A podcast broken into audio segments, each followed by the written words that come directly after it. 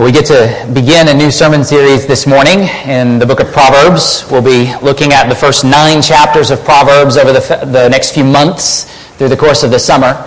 But before we get into introducing the book and looking at the text this morning, I wanted to kind of set the stage this morning with a bit of a problem that the church faces, perhaps not just in our generation, but it is certainly among us in our generation. And the book of Proverbs can uniquely help us with this problem. And it's the problem that's often been identified as anti-intellectualism in the church. Anti-intellectualism can look a couple of different ways, and this has been a present problem for the church, at least in this country, throughout my lifetime, and perhaps a little bit beyond.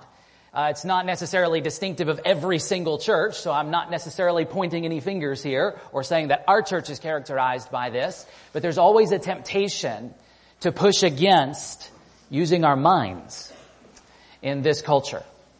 And for Christians, that's a strange thing. And it shows up in the church a couple of different ways. One way that it can show up is how we, we might have a tendency to swing the pendulum in the other way and say, well, thinking and concentrating and studying doesn't matter. It's all about experience and emotion. That's one way that anti-intellectualism has marked the church in my generation. That feelings become more important than the content of your faith. And the other way that it often shows up is in our own individual experience, we can be um, a little bit hard on ourselves. We can say things like, you know, I'm just not smart enough to be a Christian or to study the Bible. I, am just not very smart. And I want to just remind us all that your IQ doesn't have much to do with your Christian life. The fact of the matter is the revelation that's been given to us in the scripture, inspired by the Holy Spirit, the promise in the scripture is that it's the Holy Spirit who grants understanding. It's the Holy Spirit who grants insight. It's the Holy Spirit who gives wisdom. And so, whether, whatever your IQ numbers are, however intellectual or however smart you think you are, or you think somebody else is, there are no barriers here for you when it comes to engaging with God's Word. God meets with you where you are in the Scriptures. Now, that calls on you and challenges all of us to get our face in the book. God doesn't promise to zap us with wisdom apart from engagement with His Word. He does not promise that. And so, what we're going to look at as we open the book of Proverbs in particular is what we see throughout the Scriptures that there's truth here, there's wisdom here for your life that's offered to you personally. And if you're a believer in Jesus Christ, you have the Holy Spirit living within you. Therefore, you have what it takes you have the decisive component. So don't hinder yourself by saying, I'm just not smart enough, so I won't go to that Bible study. I won't sit under that teaching. I won't listen to more preaching and teaching because I don't really need that. That's where this anti-intellectualism tendency takes us is, you know, I don't really need to go deeper. I don't really need to know more. In fact, it's often a symptom of anti-intellectualism when a passage, a line actually, from a verse in 1 Corinthians 8 is often quoted out of context. Knowledge puffs up. And I've had that line quoted at me by people who say, you know, you study too much. You, you, you know too much, and it's bad for you. And so you take that phrase out of its context and you say, you know, it's dangerous to know more. Well, the book of Proverbs is going to push that down into the ground and bury it with a shovel. And so we want to be careful about taking that line out of context. There is a danger with accumulating more knowledge. It can inflate our pride, but it doesn't have to, and it's not supposed to. It's a gift of God's grace. So don't reject it. Don't push it out in your own experience. Instead, embrace it and say, I want more. I know that I need more, and I'm going to go after it because it's on offer here for all of you. No matter where you are in your spiritual journey, and no matter where you are in your intellectual manner of thinking, that doesn't matter. Now, an author and Christian apologist named Tim Barnett recently said if you want to know the mind of God, you need to learn to use your own. He's, he's echoing his own mentor, uh, Christian philosopher William Lane Craig, who once wrote, Our churches are filled with Christians who are idling in intellectual neutral. As Christians, their minds are going to waste. One result of this is an immature, superficial faith. People who simply ride the roller coaster of emotional experience are cheating themselves out of a deeper and richer Christian faith by neglecting the intellectual side of that faith. You know, Jesus himself repeatedly reiterated a summary of God's law. And that summary we often summarize simply as love God and love your neighbor. But a summary of a summary can often leave out too much. And it's important that we remember as Jesus gave that summary, what we call the Great Commandment or the Greatest Commandment, he was giving it to Jewish people who knew their Bibles really, really well. And when he told them that greatest commandment, they could have told him and immediately would have known which specific verses he was quoting from the Old Testament. A part of the greatest commandment is to love God with all your mind. All your mind. The mind that God gave you. Love the Lord your God with your whole, entire, complete mind. All of it, wherever it is, whatever information it has, whatever skill level it has, love the Lord with what you've been given in your mind. All of it, every bit of it. Studying the book of Proverbs can help you with this. In fact, studying the book of Proverbs can be a way of obeying this greatest command, at least in part. So let's begin to look at this great wisdom book, the book of Proverbs.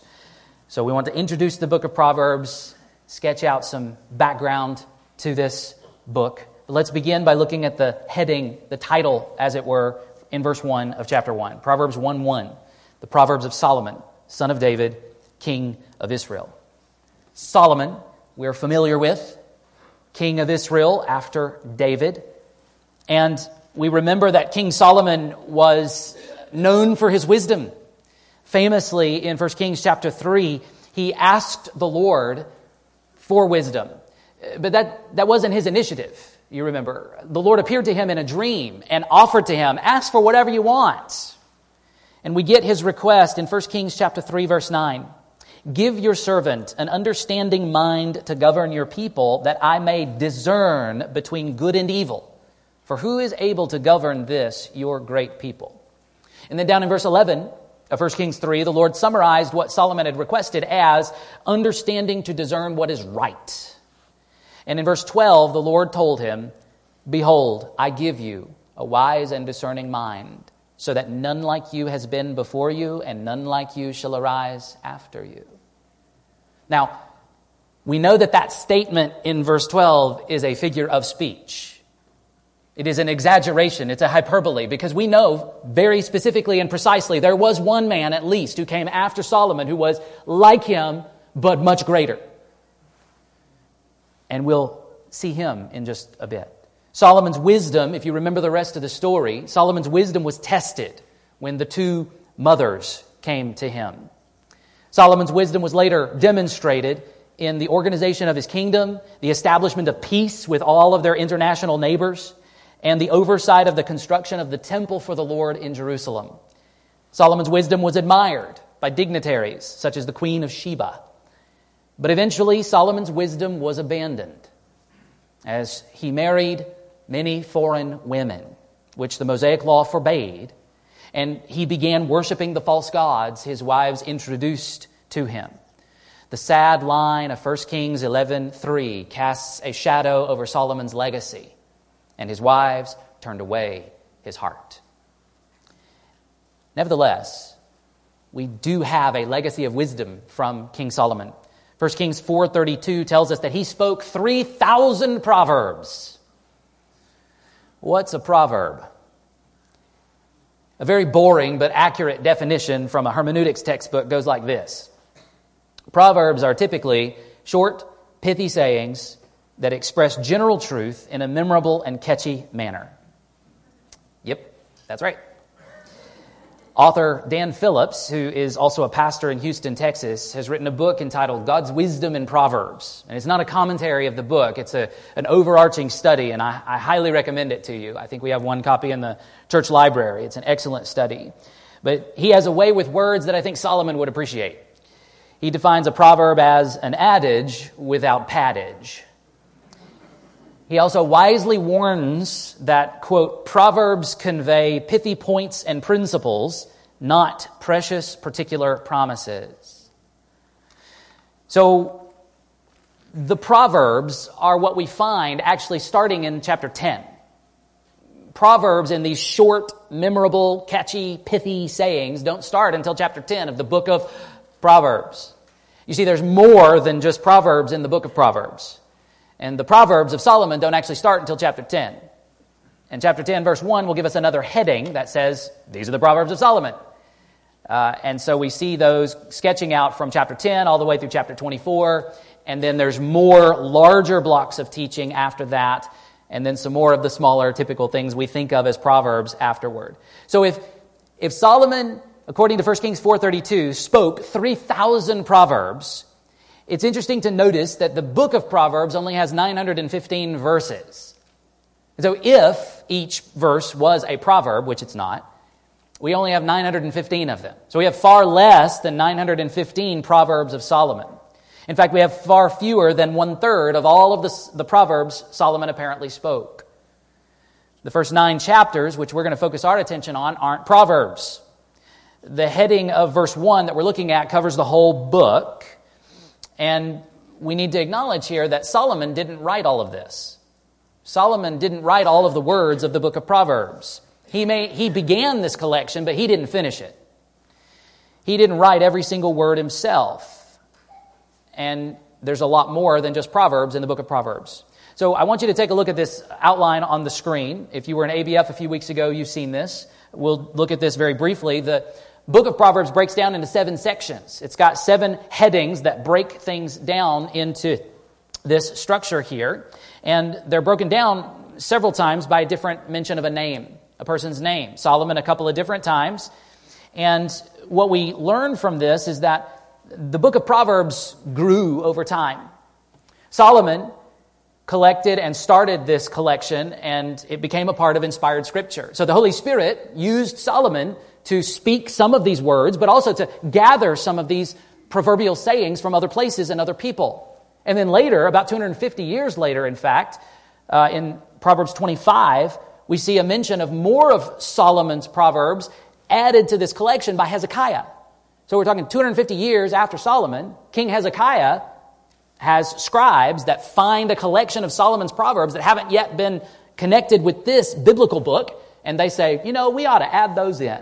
Those are really good too. And of course, they're operating under the inspiration of the Holy Spirit. So they're designed, they're intended by God to pull these things together as a reflection of God's wisdom. And so the book develops along those lines. The final two chapters, which some would look at as kind of a prologue to the, um, an epilogue to the book, are written by Gentiles. Agur, son of Jakeh, and King Lemuel, or his mother, whose ever words are reflected in chapter 31. Those are Gentiles. So you have Gentile authors of Scripture. Solomon started the collection, but he didn't finish it. Either way, it doesn't really matter who wrote the individual words. We recognize this as a reflection of God's Word. God communicating through these different human agents to give us a reflection of true divine wisdom. So, we're going to focus our attention over the next few months of chapters 1 through 9. They contain longer teaching units. They're all in poetic form, and they're framed largely as parents' instruction to their children. Adolescent children is the focus, particularly, and sons specifically. So we're going to see the address, listen, my son, multiple times in these nine chapters. But let's not think that these words and these pictures of wisdom don't have relevance for older people, and younger children and men and women also. They certainly do. They have universal application. And so we will see how that works out pretty clearly along the way. So much of the instruction of the book of Proverbs is rooted in earlier scripture. That's another thing to remember here. Uh, even though Solomon has collected these wise sayings and he apparently spoke them in these poetic, memorable forms, he spoke them out of a mind that had already become shaped by the scriptures. Because he's the king of Israel, and the king of Israel is supposed to write down a copy of the law for themselves, read in it every day of their life. It seems like Solomon must have done that, at least some. And so, whatever's included in this book fits with God's law, with God's word, as it's reflected in earlier scripture.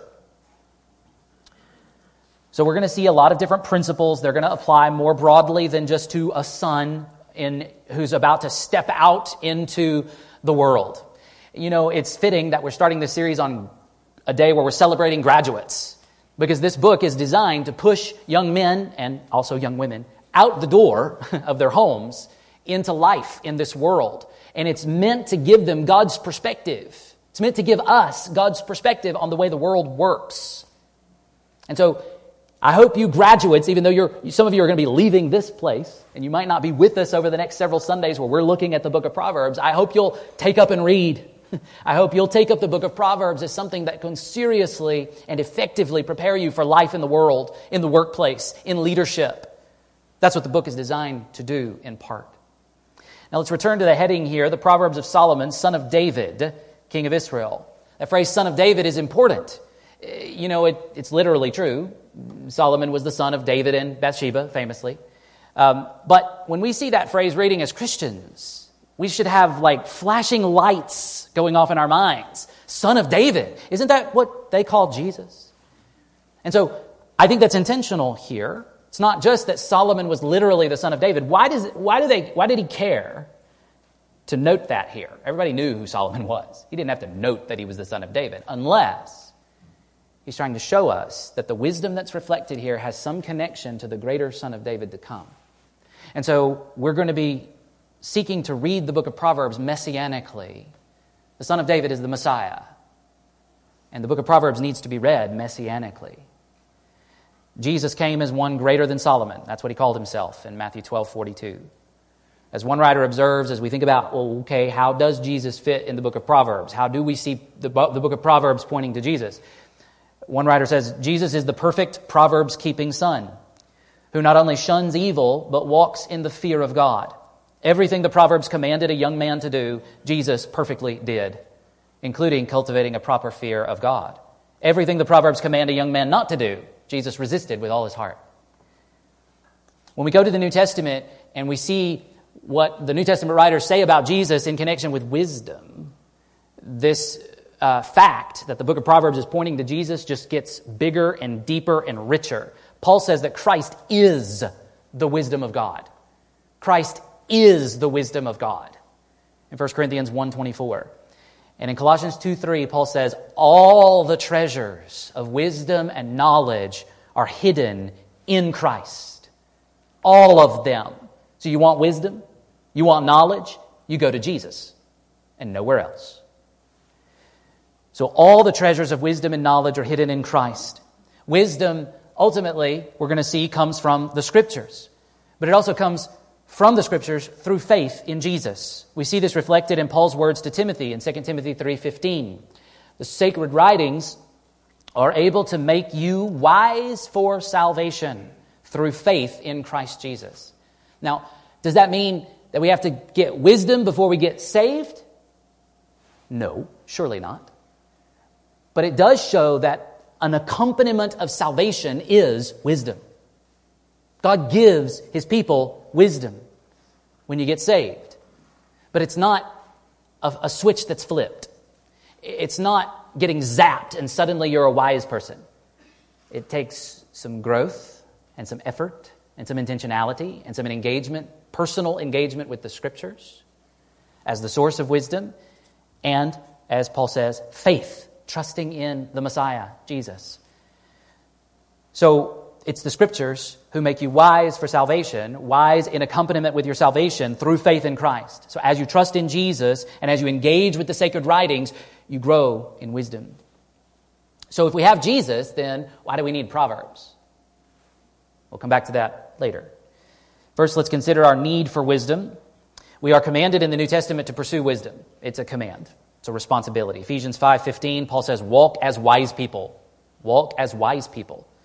And Paul prays. So he commands us walk as wise people, but he also prays for us in Colossians 1 9. We continually ask God to fill you with the knowledge of his will through all the wisdom and understanding that the Spirit gives, so that you may live a life worthy of the Lord and please him in every way.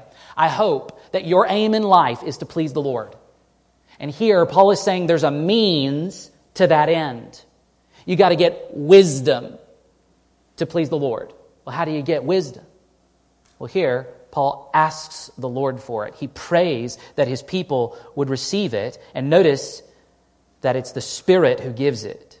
So you ask your Father to give you wisdom, and he'll answer by moving the Spirit within you to provide you with wisdom.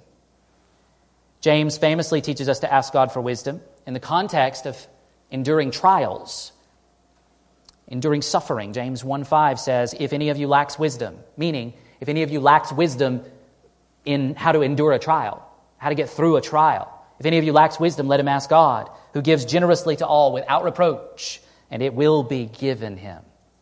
So if wisdom is received as a gift from our Father, and he calls us to ask him for it, why do we need the book of Proverbs? This is where we got to go to get it.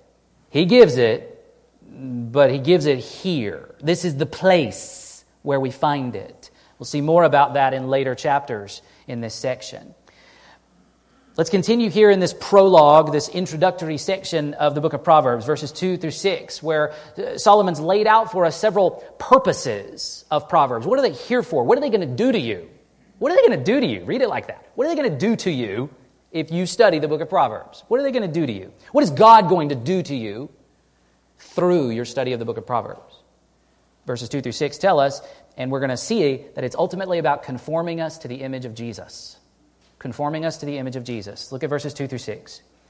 To know wisdom and instruction, to understand words of insight, to receive instruction in wise dealing, in righteousness, justice, and equity, to give prudence to the simple, knowledge and discretion to the youth let the wise hear and increase in learning, and the one who understands obtain guidance to understand a proverb and a saying, the words of the wise and their riddles.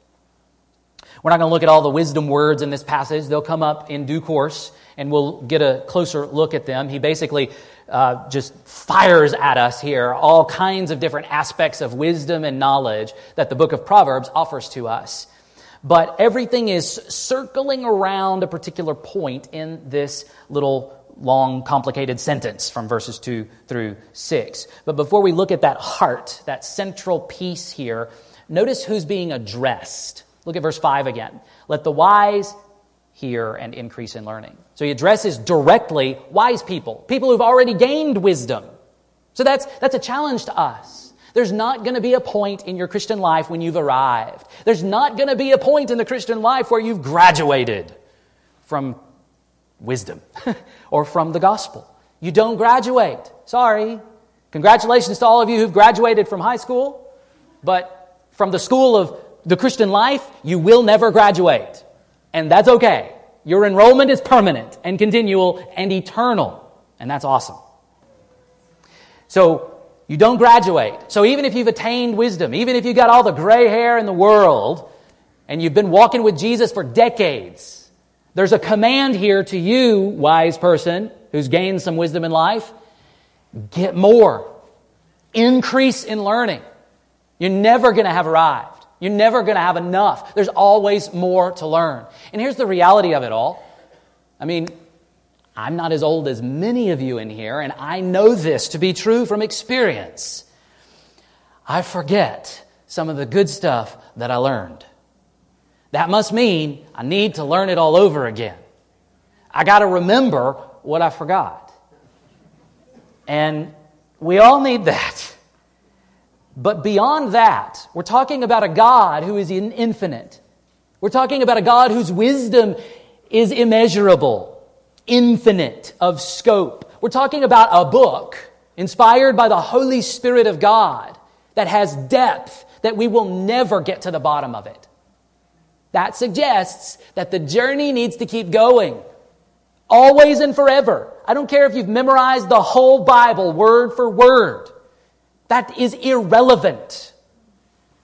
You need to go further and deeper. And I hope I hope that your posture when you come to the scriptures, when you're reading this book, or when you're listening to preaching, or when you're reading a book that's trying to help you understand the scriptures, I hope that your posture is as a humble learner.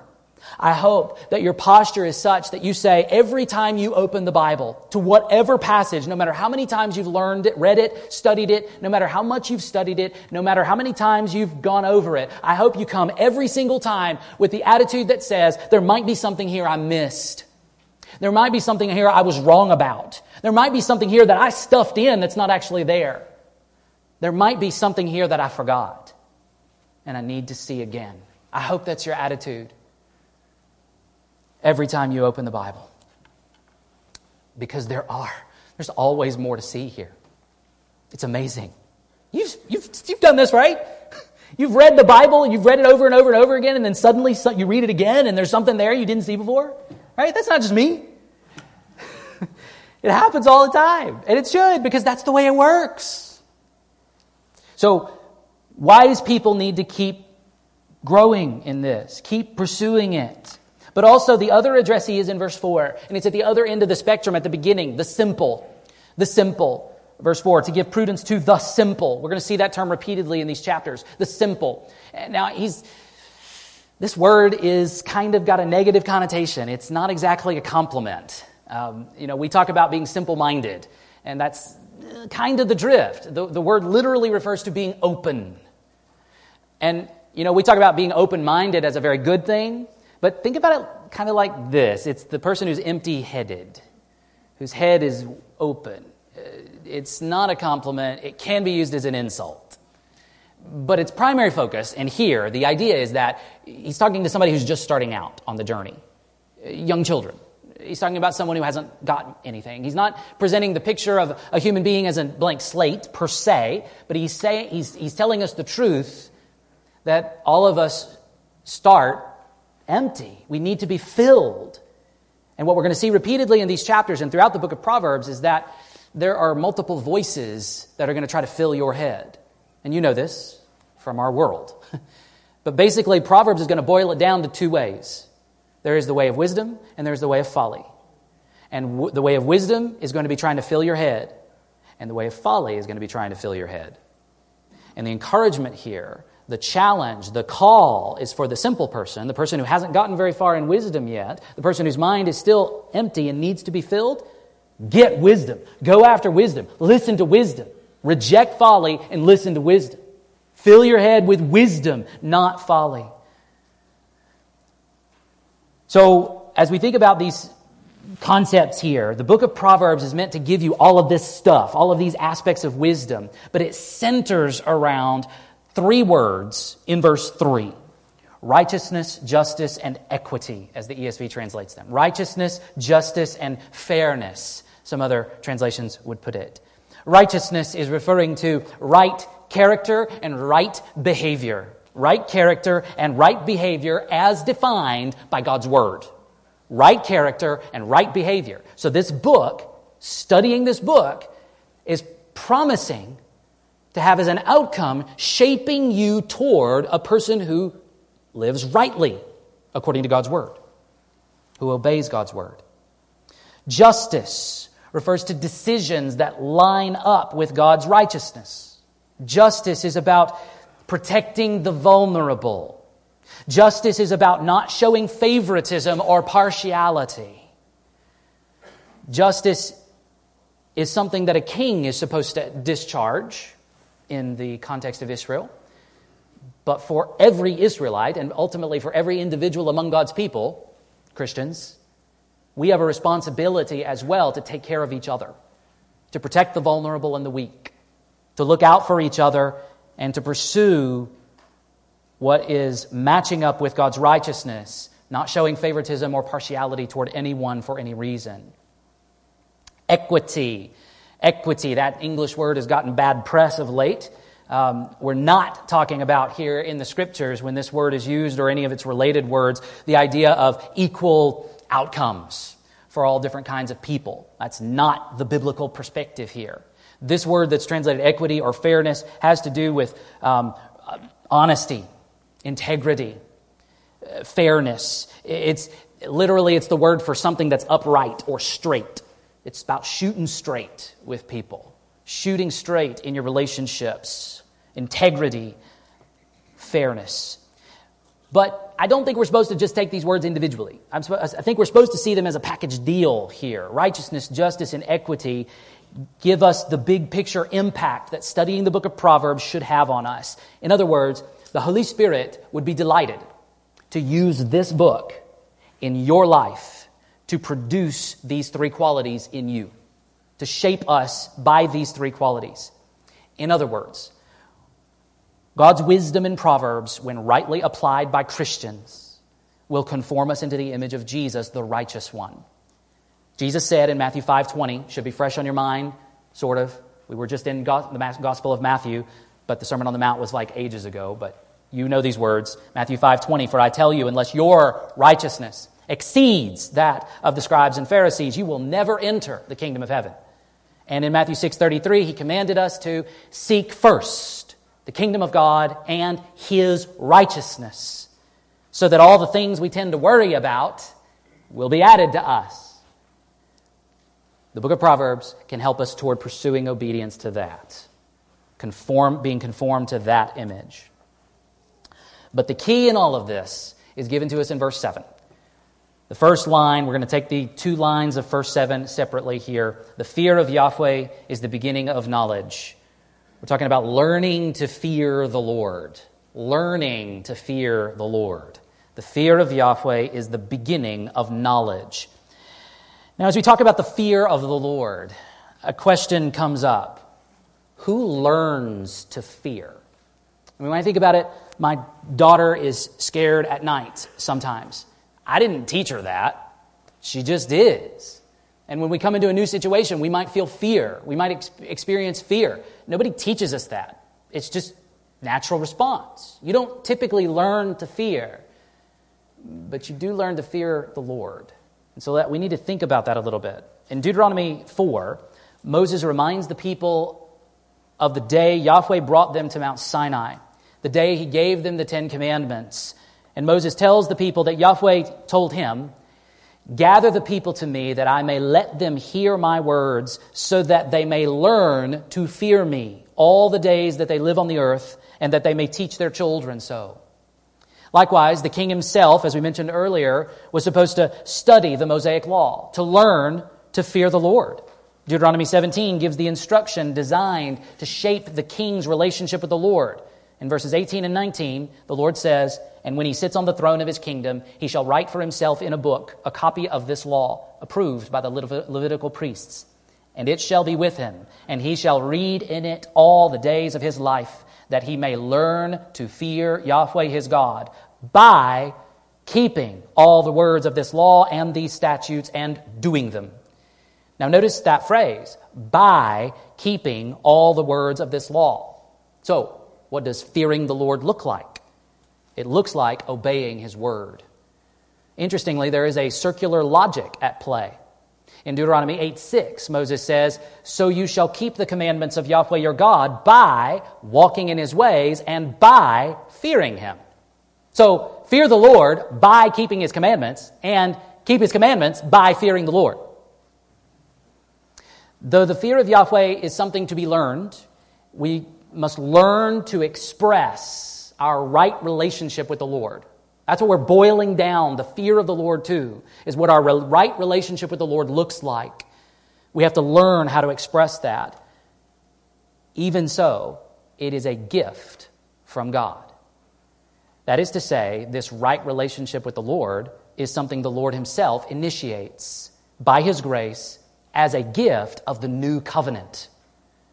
And we also must learn to grow in our practice and expression of it in our daily lives. What was the problem with Old Testament Israel? Why were the Jews sent into exile? There's lots of biblical answers to that question. But Jeremiah 2:19 says, "The fear of me is not in you," declares the Lord Yahweh of hosts. Thus the solution, the restoration must involve them getting the fear of the Lord. How? In Jeremiah 32 40, the Lord Himself promises, I will make with them an everlasting covenant, that I will not turn away from doing good to them, and I will put the fear of me in their hearts, that they may not turn from me. So, how can we bring this together? What's the bottom line? Consider one more text from Deuteronomy. In Deuteronomy 31, Moses is gathering the people for their final message from him as he preps them to cross the Jordan River. And the Lord instructs Moses to command the people to celebrate the Feast of Booths. And when they do that, every seven years, they're supposed to have the entire law read to them in one sitting. Why? Deuteronomy 31, 12, and 13 explains Assemble the people, men, women, and little ones, and the sojourner within your towns that they may hear and learn to fear Yahweh your God, and be careful to do all the words of this law, and that their children who have not known it may hear and learn to fear Yahweh your God, as long as you live in the land that you are going over to the Jordan to possess. So, the fear of the Lord shapes our obedient response to the Word of God. In other words, you can't obey God's Word if you don't have the fear of the Lord. So, question remains how do you get the fear of the Lord? If it's a promise of the new covenant, we might should expect that the Holy Spirit has something to do with it. The indwelling presence of the Holy Spirit is the primary benefit promised in the new covenant. And there is an Old Testament connection between the Spirit and the fear of the Lord. And it all has to do with Jesus. Consider Isaiah 11, 1 to 3. There shall come forth a shoot from the stump of Jesse, and a branch from his roots shall bear fruit.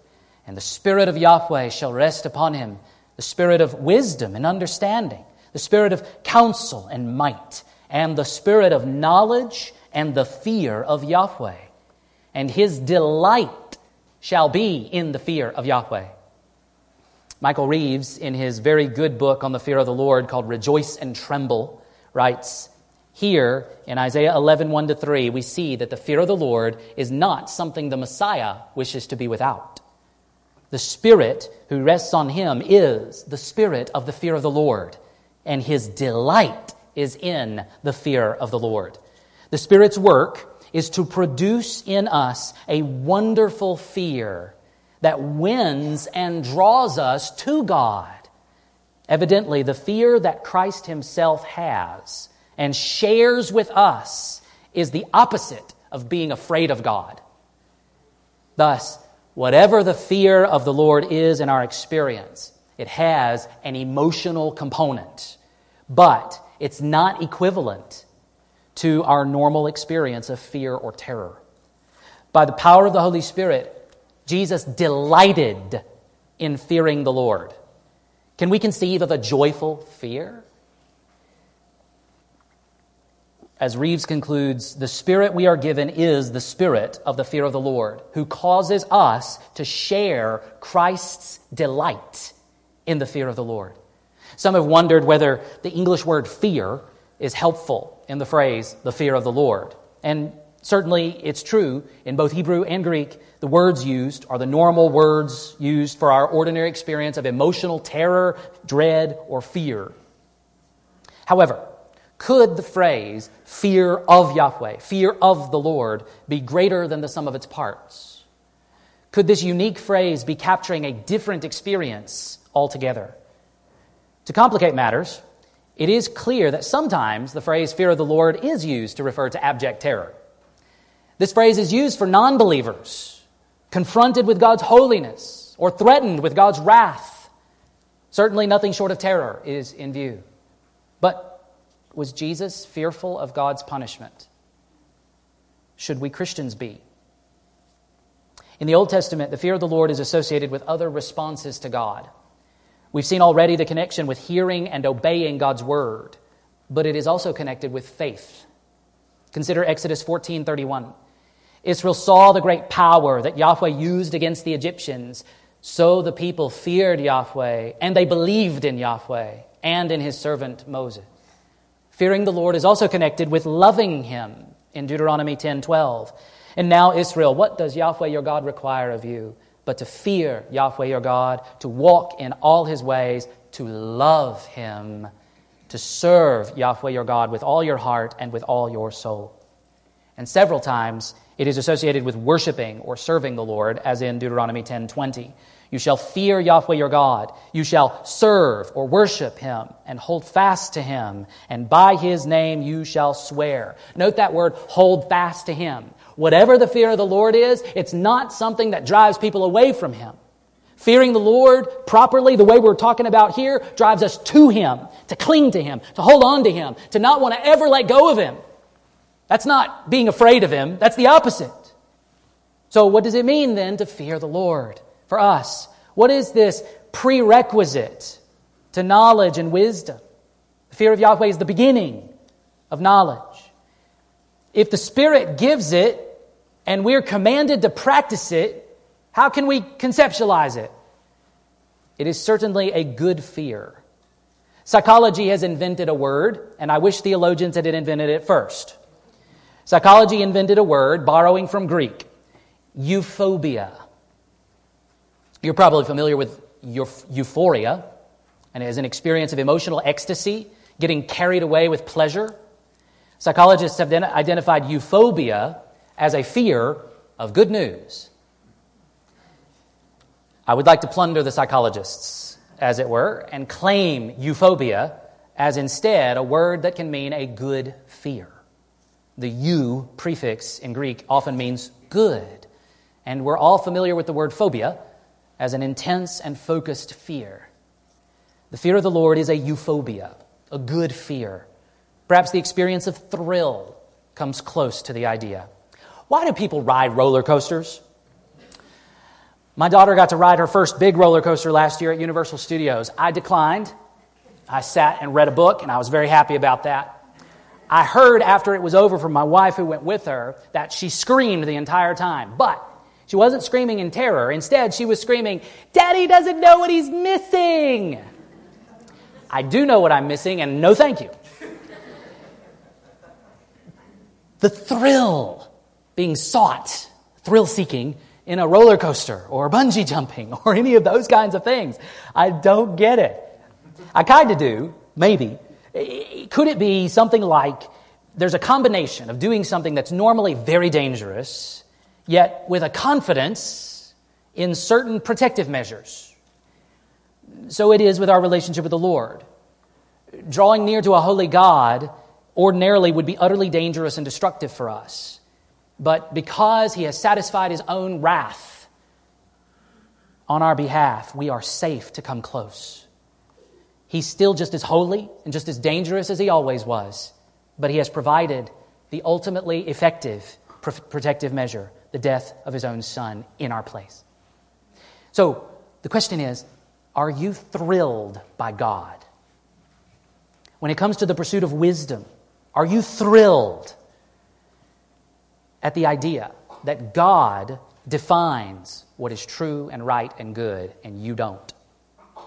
Are you thrilled knowing that the Spirit of God lives in you every moment of every day? Are you thrilled because Jesus died to pay for your failures, your foolishness, and your sins? Are you thrilled that the God of the universe communicates with you through the words printed on the pages of this book? You may say you are thrilled by any or all of those things, but your life will show the truth. If you enthusiastically pursue obedience to the Lord and just as enthusiastically resist temptation to rebel against Him, that is where your thrill, your fear, your euphobia toward the Lord will show or not. Proverbs 1 7 says, The fear of Yahweh is the beginning of knowledge. And to consider the second half of that, the beginning of knowledge. The beginning, the fundamental principle, the starting line, the first thought, the prerequisite. If you don't have the fear of the Lord, you can't have true knowledge. Think about that. Knowledge. You can't have true knowledge if you don't have the fear of the Lord first. Or wisdom, for that matter. If you flip over to Proverbs 9:10 for just a second, it's phrased the more famous way, the way I think we tend to quote it. The fear of Yahweh is the beginning of wisdom, and the knowledge of the Holy One is insight. Both wisdom and knowledge. The fear of the Lord is the beginning, the prerequisite, the first principle, the foundational, fundamental reality. God is the source of all true knowledge. So if we want to access that, we must have a right relationship with God, shaped by proper fear, being properly thrilled with Him. Commentator Bruce Waltke says what the alphabet is to reading, notes are to reading music, and numerals are to mathematics, the fear of the Lord is to attaining the revealed knowledge of this book. Like the alphabet, like musical notes, like numbers, if you're going to press on in using those things to learn math or to learn music or to continue reading, you're always using the ABCs. You're always using those numbers. You're always using those notes. So once you learn them, you don't set them behind you. You don't leave them. You keep using them. The fear of the Lord is like that. Your right relationship with the Lord, being thrilled with Him, being in a right posture before Him is going to constantly play into your access of knowledge and wisdom. The final word here in Proverbs 7, the second line, Proverbs 1 7, and second line, to close out this introduction to the whole book, is a warning don't be a fool. Fools despise wisdom and instruction. Fools despise wisdom and instruction. In the book of Proverbs, there is a progression of foolishness described. There are several characters we meet in the book of Proverbs who are labeled as fools. And our English Bibles don't tell us that sometimes they're using different Hebrew words. And we're actually dealing with different kinds of fools. Um, if you didn't see it when you came in, in the foyer out there on the table, there is a fool's handbook for you. I did not make that because I think you're all fools. I made that to help you avoid going down the path of the fool. I made that so that you might use it. So I, I hope you'll pick one up, take it home, read it, study it, let it guide you as you read the book of Proverbs. You'll be able to see how foolishness is not a static reality. There is a downward slide, and you want to avoid that. And there is a point of no return on that downward slide. And you need to know that and to be warned by it. That's what this line is for here in the introduction. Fools despise wisdom and instruction. We can sometimes separate foolishness from sin as though they are totally separate categories. And in a technical sense, that's true. I won't tell the whole story. I've told it in some contexts around here, I think. I often look back on my high school choice, graduating, of choosing to attend Baylor University as a foolish decision. And then I also look at my choice to leave Baylor University before classes even started as also a foolish decision. I have wrestled with at times were those sinful choices. They were foolish for sure, both of them. But were they sinful? Did God command me to enroll in Baylor University? No. Did God command me to leave Baylor University? No. But sin is a larger category than disobedience. If I look back at my motives, and especially the way I disregarded certain pieces of advice along the way, I'm sure I can find some sin.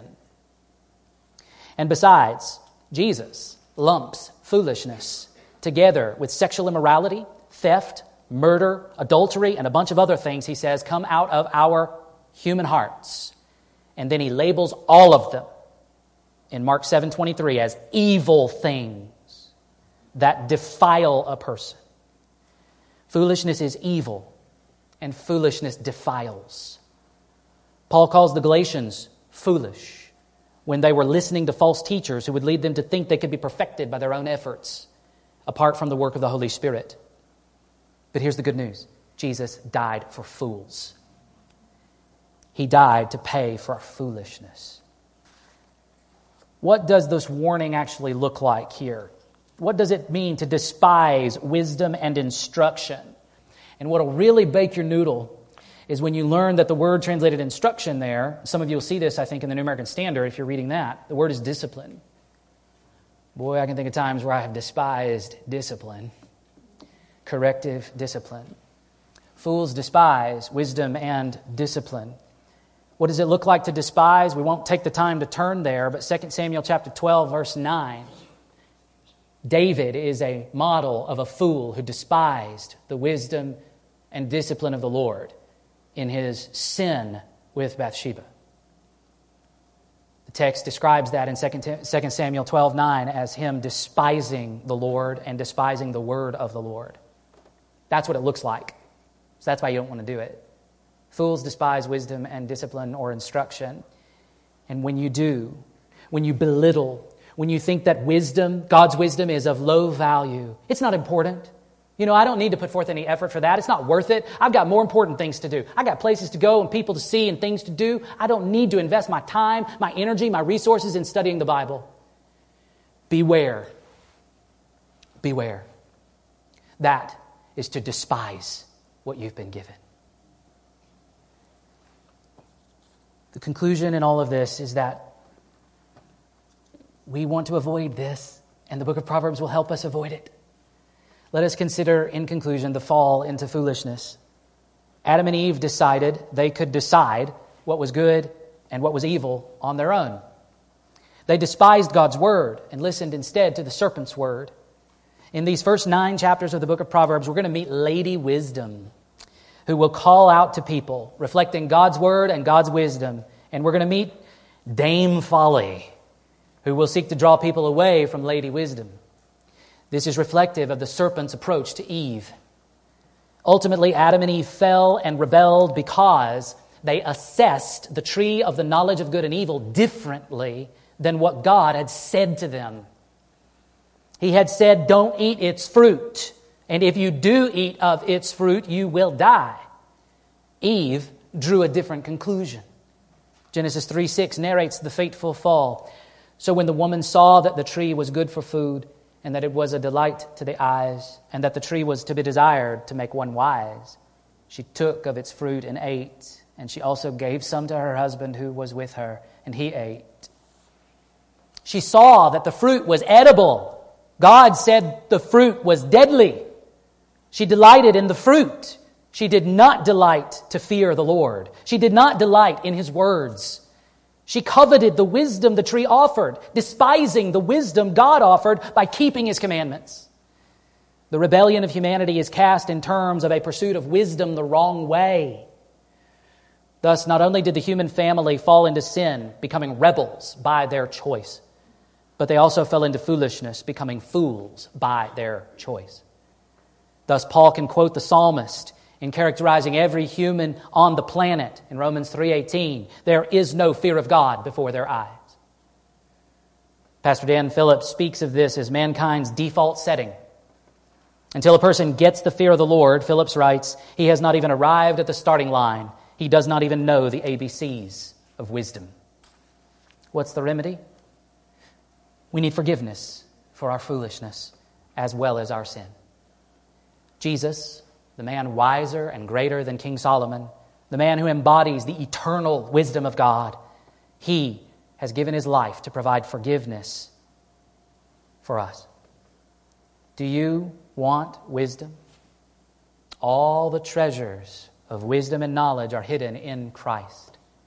Do you want wisdom? Go to Jesus. Go to Jesus and find the fear of the Lord. Go to Jesus and discover that you don't need to be afraid of the Lord.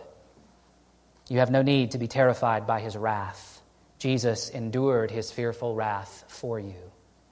Go to Jesus and live out the thrill, the euphoria of knowing the God of the universe. Receive the Holy Spirit who enables such euphoria. Pursue obedience to the Spirit inspired word of the Lord.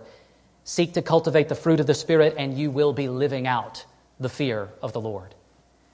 As Proverbs 16:6 6 says, by steadfast love and faithfulness, iniquity is atoned for, and by the fear of Yahweh, one turns away from evil.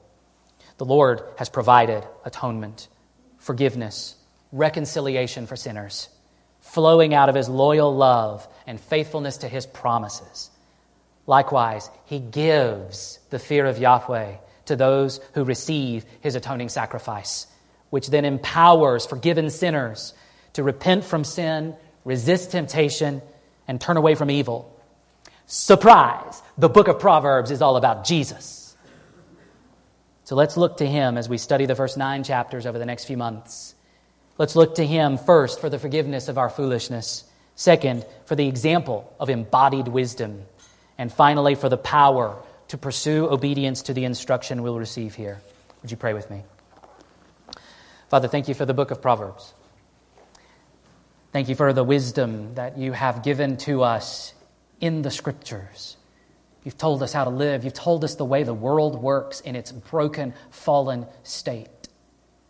And you've told us how to respond in all those kinds of circumstances that lead to temptation and sin. Help us to take it to heart. But help us to also see that you've not only told us about the problem, you've told us about the solution. You've told us about our great Savior, the one who was greater than Solomon, the one whose wisdom is the eternal wisdom of God. Would you help us to follow him? Help us to trust him. Help us to learn from him to fear you properly. Stir in each of us, I pray, the good fear, the euphobia, the thrill of knowing you, because it is meant to be a thrilling ride and it will last for eternity. We don't get off this one. And that's so good. That's so good. Thank you for loving us so richly. Thank you for giving us such a great book to shape our thinking and ultimately to shape our living. And thank you most of all for giving us your own spirit to enable us. Otherwise, these words on these pages would just stay words on the page, and we would beat our head against it, frustrated always, not being able to do any of it. But that's not true. Because of the Spirit, we can, and we do, and we will. We commit our lives to you, and we pray you would keep drawing us down the way of wisdom all the way through our lives. In Jesus' name, amen.